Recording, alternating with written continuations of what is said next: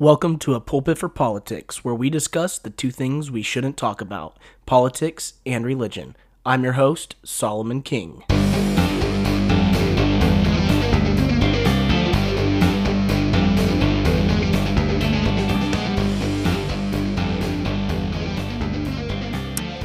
Thanks for joining me today on a pulpit for politics. Uh, do apologize that it's been a minute since I've uploaded an episode.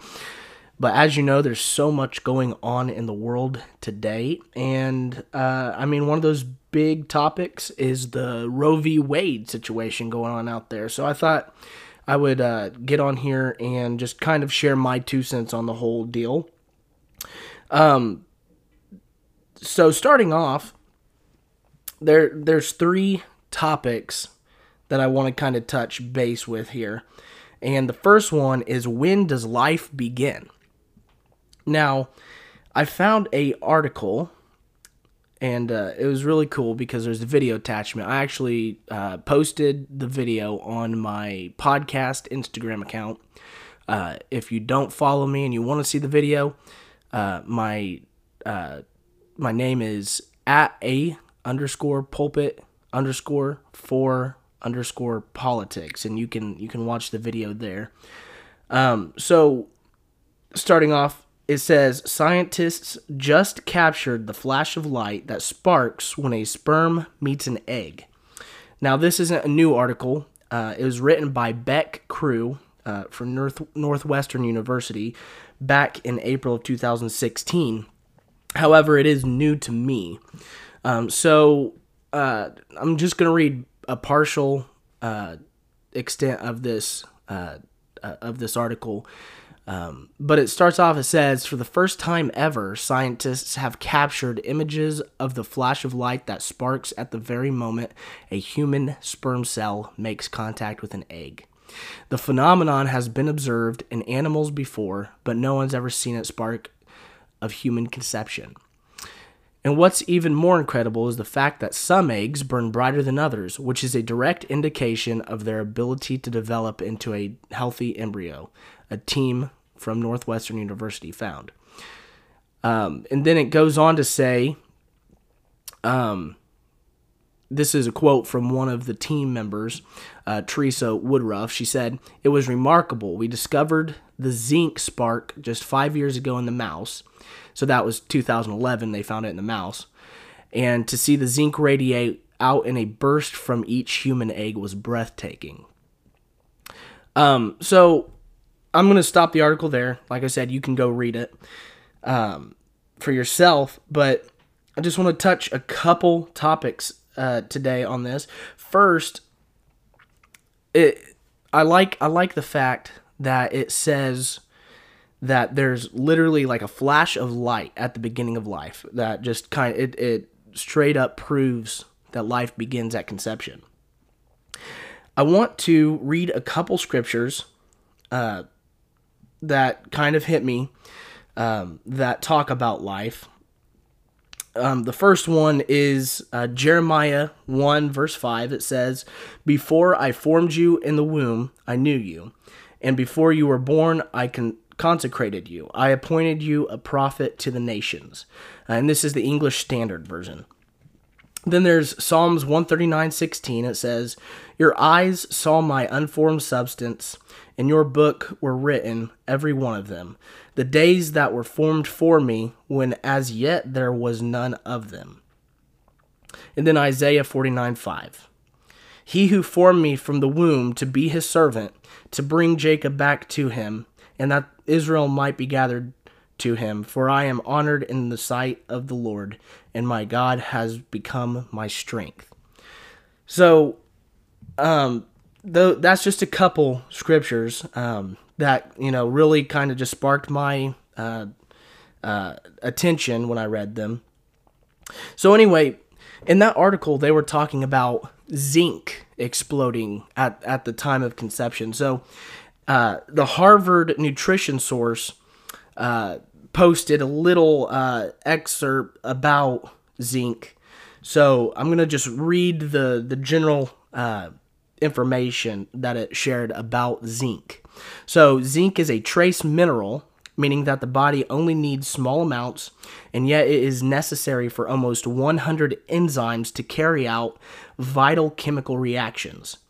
It is a major player in the creation of DNA, growth of cells, building proteins, healing damaged tissues, and supporting a healthy immune system, which every single one of those aspects is talking about a human or, or a living organism. So, right off the bat, zinc is exploding to keep those cells alive because those cells are alive at the time of conception.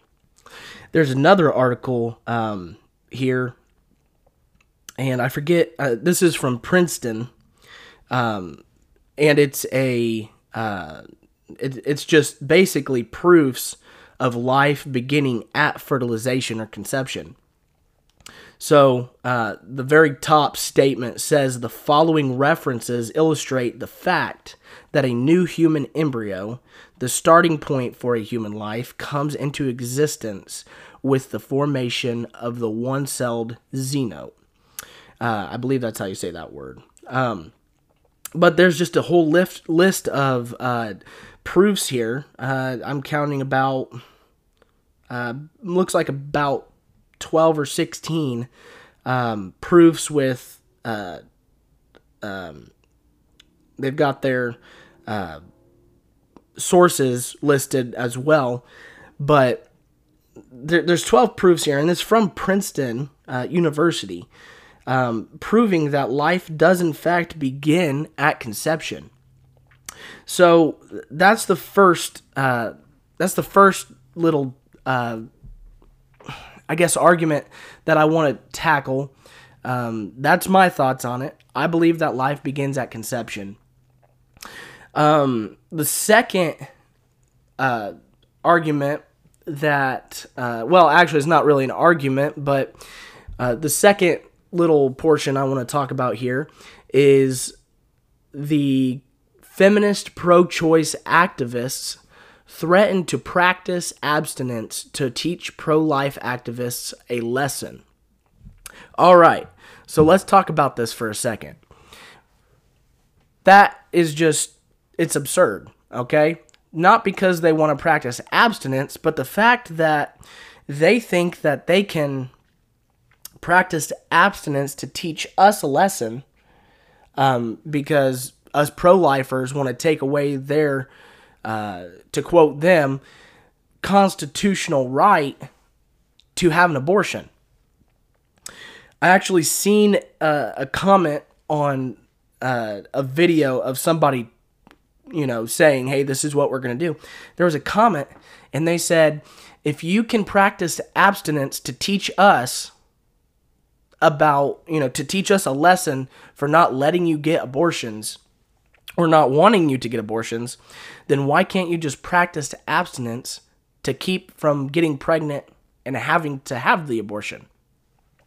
Kudos to the to that commenter because that's a very very good argument. I agree with that argument. I am going to steal that argument if I ever run into uh, somebody that you know tries to make that argument with me.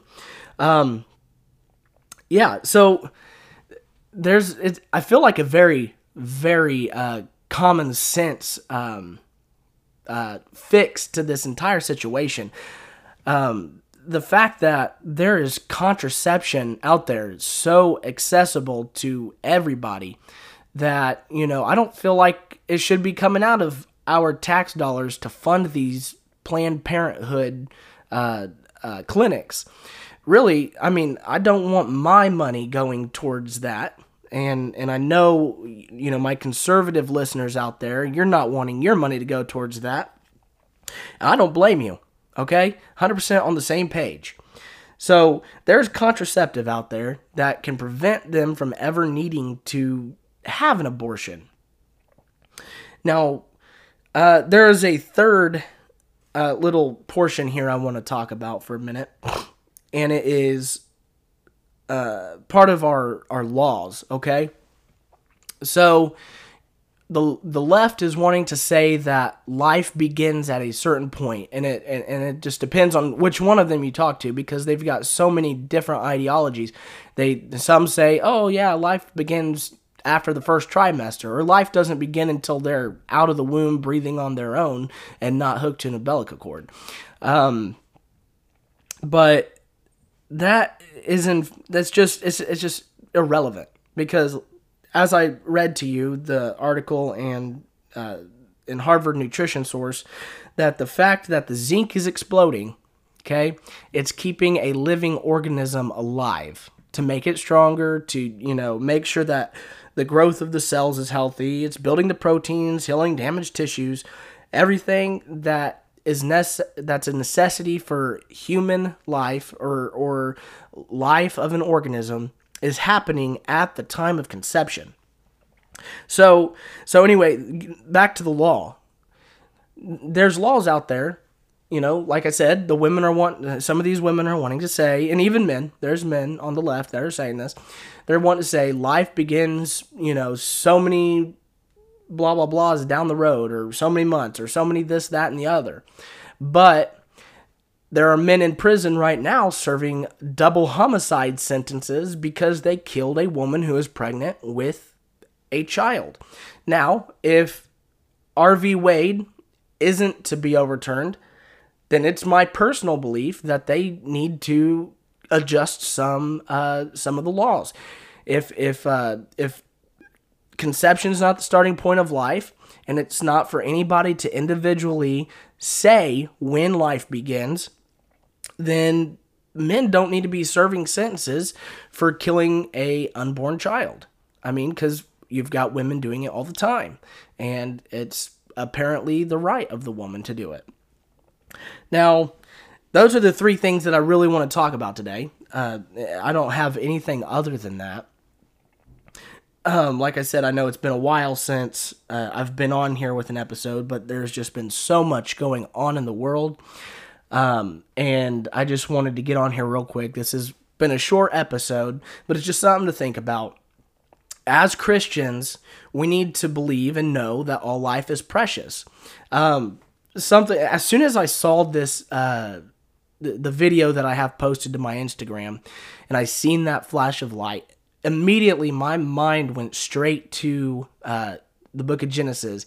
And God said, Let there be light, and there was light, and the light was good. You know, it's it's it's just it's there's some common sense and as christians i know the world and the, the left and the, the liberal movement they don't understand uh, the value of life like we do but um, you know, as Christians, we really need to be shining our light to the world. Even in these times, if you meet somebody, you come across somebody um, that that has these beliefs, and I'm, I mean, I have family that that has the belief that abortion to a degree is okay. Um, but I mean, if you meet those people, you need to love them. You need to show, shine your light because we're living and dealing with a world that is being so uh, overcome by darkness and overrun by darkness, and there's no morality. So when there's no no morality, then there's really like what you what can you say is good or bad? You know, um, but it, there is there is morality. There's supposed we need to live our lives with a moral code. Um, but you know, this has been a short episode. Um, just to throw out there, uh, I have a very special guest I will be interviewing um, for a Father's Day special. So if you're if you want to uh, listen to that episode, um, it'll be it'll be on uh, on Father's Day. Um, and I'm very excited. I I really hope you'll enjoy it. I think you will. Um, but not only is it going to uh, talk about you know the value of a father in a young man's life, but it's also going to talk about um, you know what it's like to become a father for the first time. Um, so, yep, that's my that's my thought for the day. Um, thanks for joining me on today's episode of A Pulpit for Politics, where we discuss the two things we shouldn't talk about politics and religion. Talk to you next time.